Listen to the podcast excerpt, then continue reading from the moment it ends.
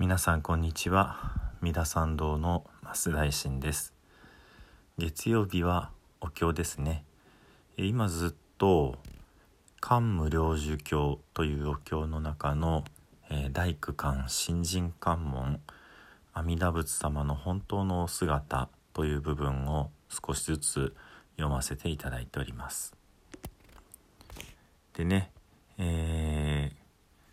ー、ざっと今までのおさらいをしながらね、えー、今日のところも解説してまいりますよ。えー、まずこのお経は、えー、主人公は伊大家部人という方で、えー、女性の王妃様ですね。この方がお釈迦様に、えー、阿弥陀仏様の西方極楽浄土を見る方法をお教えくださいというふうにお願いをされるわけですね。そして、えー、阿南というね、えー、多聞第一のお釈迦様のお話を一番よく聞かれたお弟子様を伴われて、お釈迦様がこの伊大家部人の前に現れます。そして説かれますのが、えー、極楽浄土を少しずつ少しずつ見ていくというね、えー、じゅうさん種類の方法、それと、えー、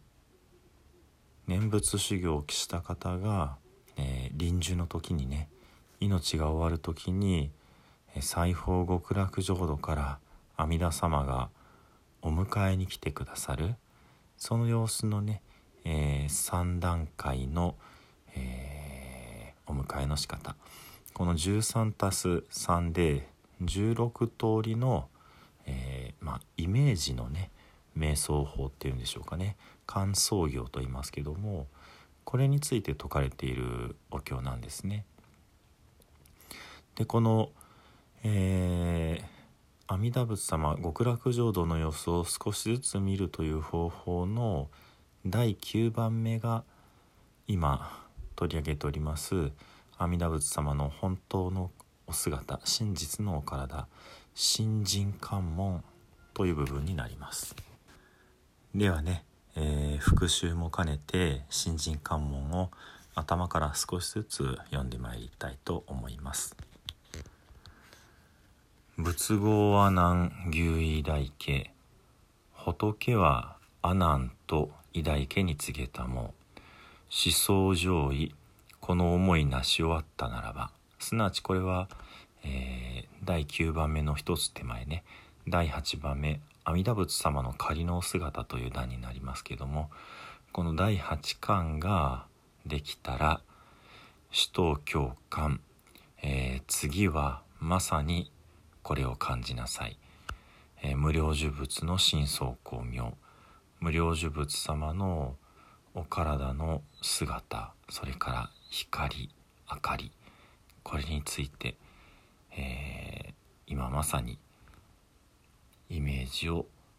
まあしていきなさいという感じですかね。この無量寿仏というのは阿弥陀仏様と同じです。インドの言葉で無阿弥陀、えー、計り知れないという意味で、それを中国語漢字に表して無量寿というふうになっているわけですね。そして、えー、阿南統治無量寿仏心女百千万の句山天演武断言時期、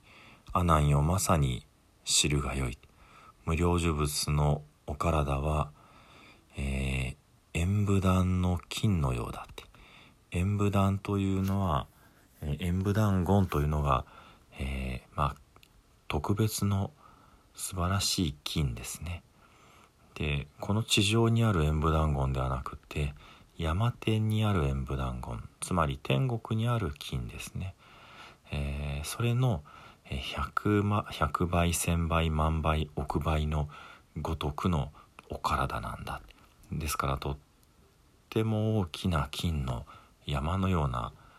お体をしておられる。そしてその身長はというと、仏心高ろくじゅうまんのくなゆたごがしゃゆじゅん、ゆじゅんというのはね、まあ、約ななキロというふうに言われております。ななキロのろくじゅうばいの万倍の億倍の、まあ、あとはなゆた倍のごがしゃ倍という、まあ、途方もない数字ですね。そして未見白語右線音伝尿語集未線、えー、未見にある白語、えー、この眉と眉の間にある白い、まあ、ポッチのようなもの、これは、えー、白い毛なんですね。これが右線音伝、えー、右回りにくるくるっとこう巻いているわけですけども、これをこうまあ一節にはこう伸ばしていくとということのようですけども、五種未線のごとくである。種未線というのが世界で一番高い山だそうで、まあ日本だったら富士山、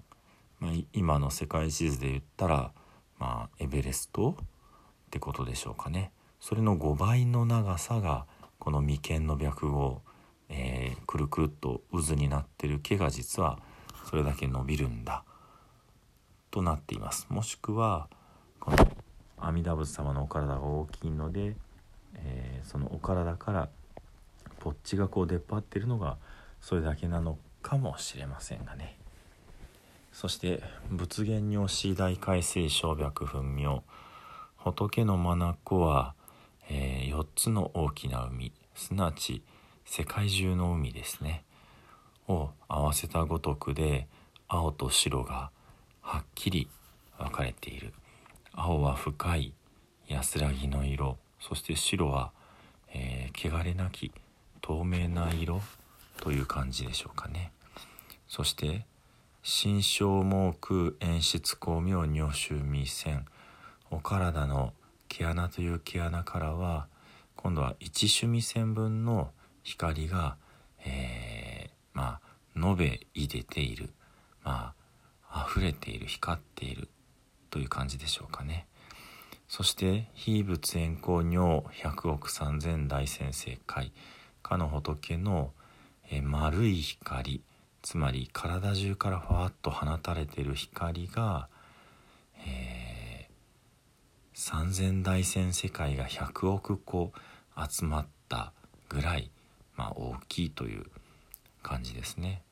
そしてその丸い光、応円光十右百万のkunaゆた五がしゃ化仏、この円光、丸い光の中には、えー、化仏、化け、化ける仏と書きますが、まあ本当の仏様ではなくって仏様の、えー、ご分身のようなね、まあ小さな小さな、えー仮のお姿、これがこの阿弥陀仏様の真実のお体から出ている丸い光の中に無数にいらっしゃると。一応数書いてますけども、ひゃくばい万倍億倍那由他倍五がしゃ倍の化仏様たちがいらっしゃると。そしてそのすごい数いらっしゃる化仏様お一人お一人が一一形仏や空集団無種形菩薩、え無数の形菩薩様を従えている。一人の仏様が大勢の菩薩様を従えている。ですので一人の化仏様が大勢の無数の形菩薩様も従えておられるわけですね。そしてイージー社無量十仏ウー八万四千層、この自社がいっぱいいらっしゃるからという言い方ですね。すなわち化菩薩様ですね。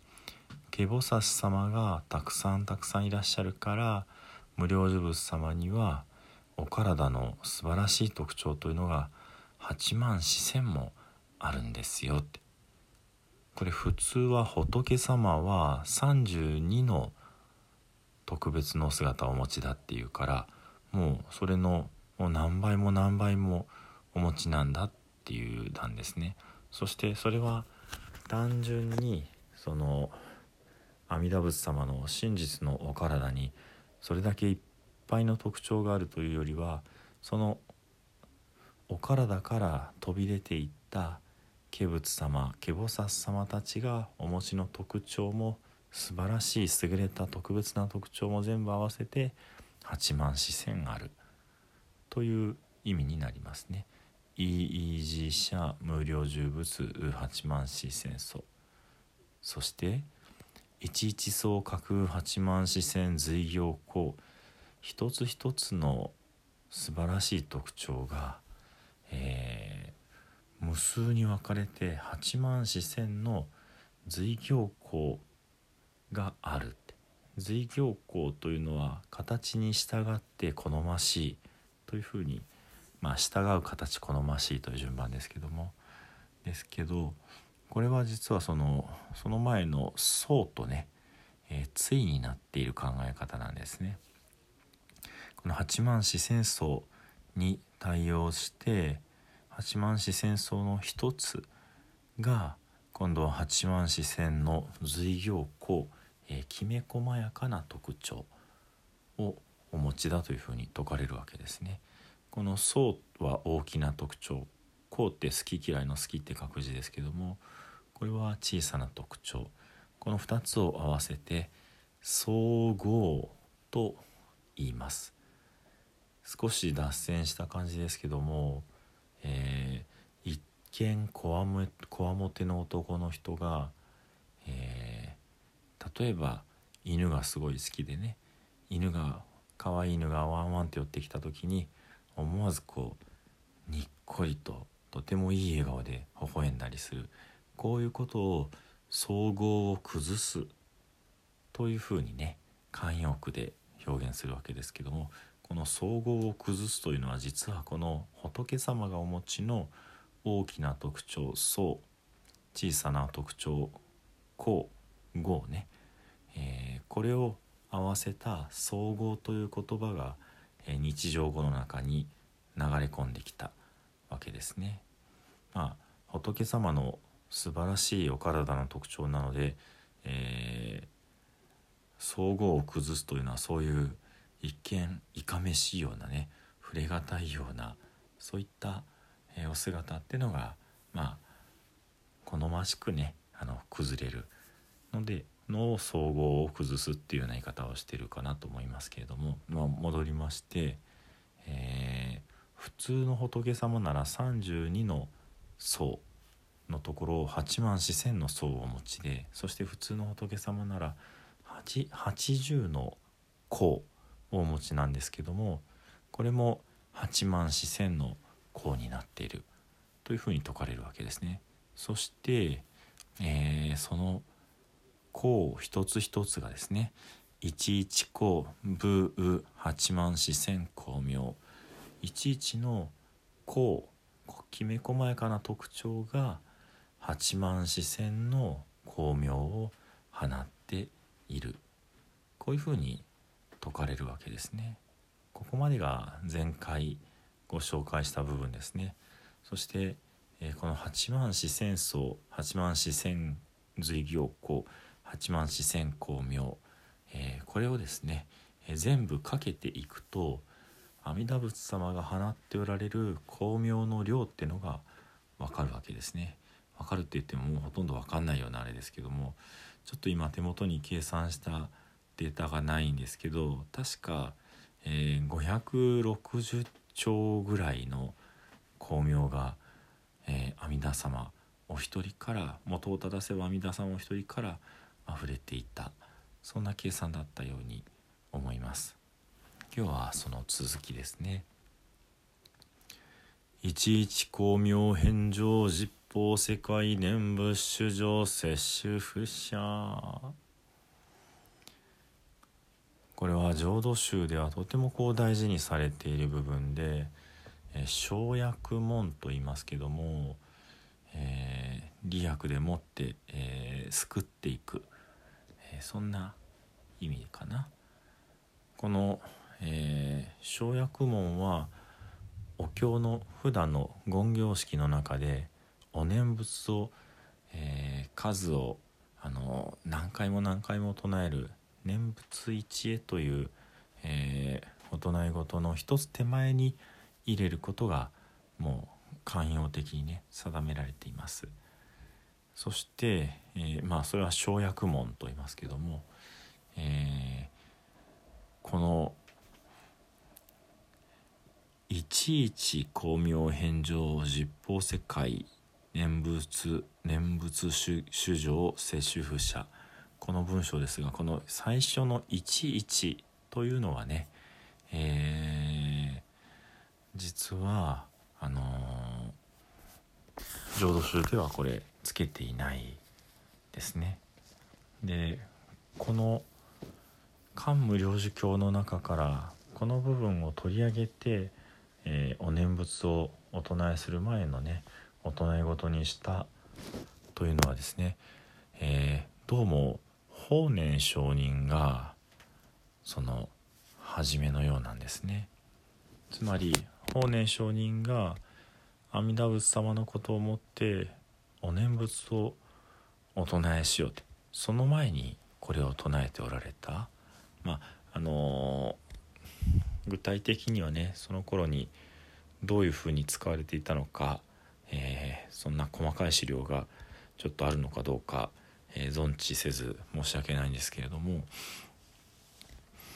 とてもまあ大事というか素晴らしい部分で、一つ一つのまあ光明が十方の世界をあまねく照らすと。で、十方の世界というのは、えー、東南シャーペーと、えー、その間の方角ですね。まあ平たくは東西南北とその間ということですね。そしてそのさらに上と下を合わせて、えー、じゅっこの方角、これを、えー阿弥陀仏様のお体の光明が照らしておられる。そして念仏衆生世主婦者、そして念仏をする人々、生き物たちを、えー、摂取、えー、救い取ってくださって見捨てるということはない、こういう文章になるんですね。で、この流れでね、あのー、聞いていただくと分かるように、いちいちそう、いちいちこう、そしていちいち光明というふうに、えー、いちいちが繰り返されている段になるわけです。そのうーんそもそもこのお経のね、目的というのは、一番最初に書いてあったのが阿弥陀仏の真相光明についてイメージをしなさいというお話だったわけですね。そしてここがまさに阿弥陀仏の真相光明について説かれている、書かれている部分になるわけです。でね、えー、お経はあのリズムよくお唱えできるようにするために、もう文字の数をね、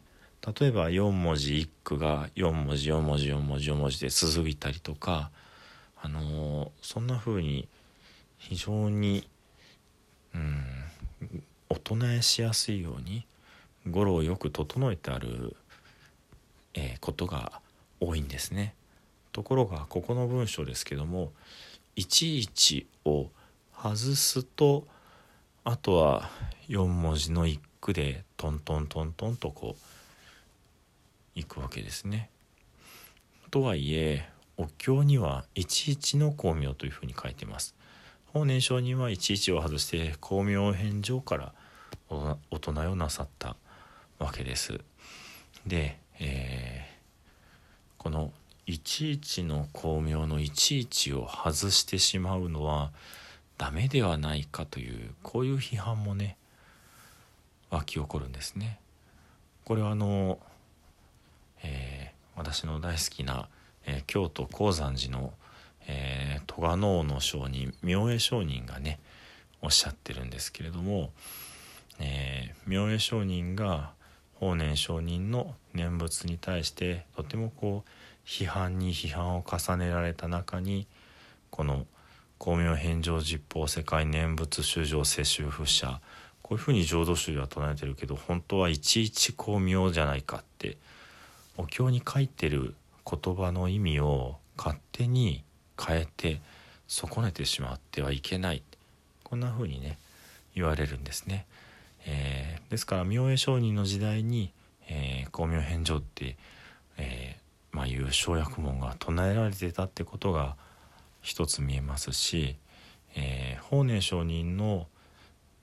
伝記の中でも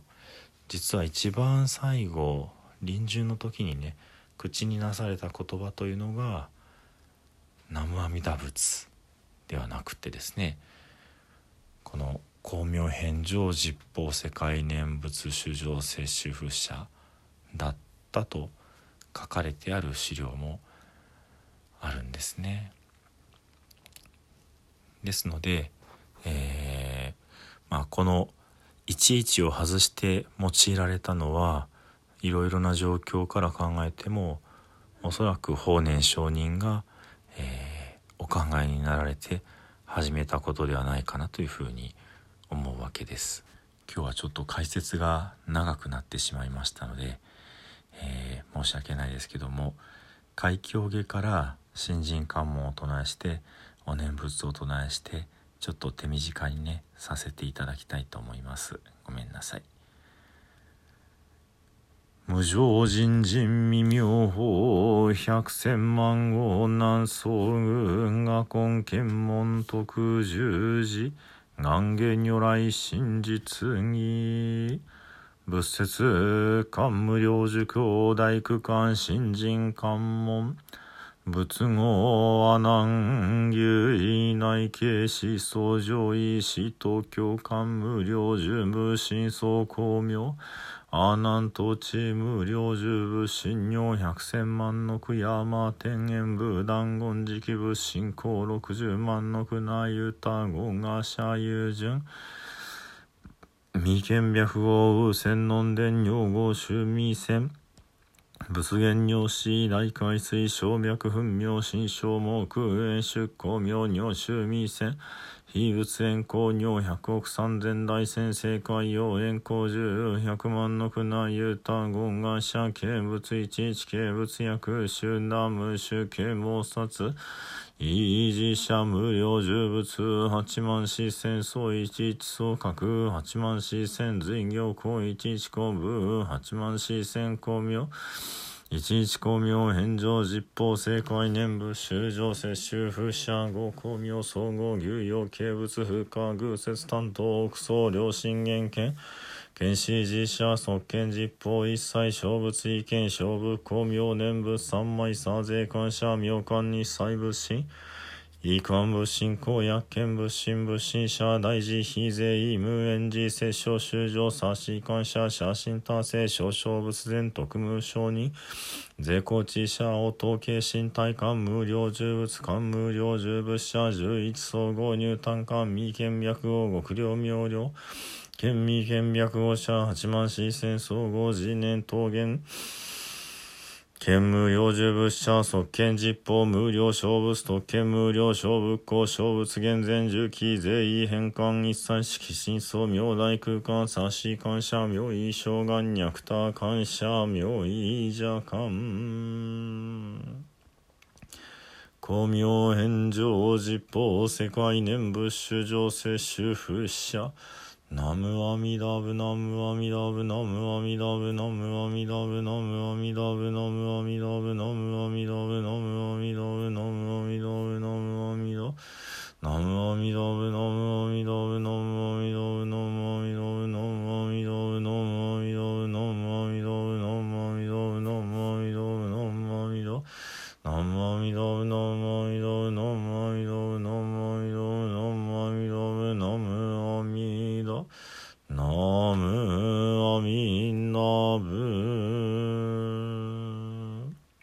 無臭内悲願の阿弥陀仏発見教習釈迦牟尼仏六方豪者正常諸仏等十方三世一切の三宝光内慈音高祖光明全道大師元祖円光当然下上光学寺教名昭和順法二大師法然上人二祖大将小十国師三僧年那紀善寺三国伝統浄土初代列祖登場修持音ナムアミダブナムアミダブナムアミダブナムアミダブナムアミダブナムアミダブナムアミダブナムアミダブナムアミダ仏ナムアミダ仏三愛万霊平等二悪眼に宿毒平等性一切道発母大神王上安楽国では最後に十遍のお念仏ご一緒にお唱えくださいませ。土生十年ナムアミダブナムアミダブナムアミダブナムアミダブナムアミダブナムアミダブナムアミダブナムアミダブナムアミダブツナムアミダブ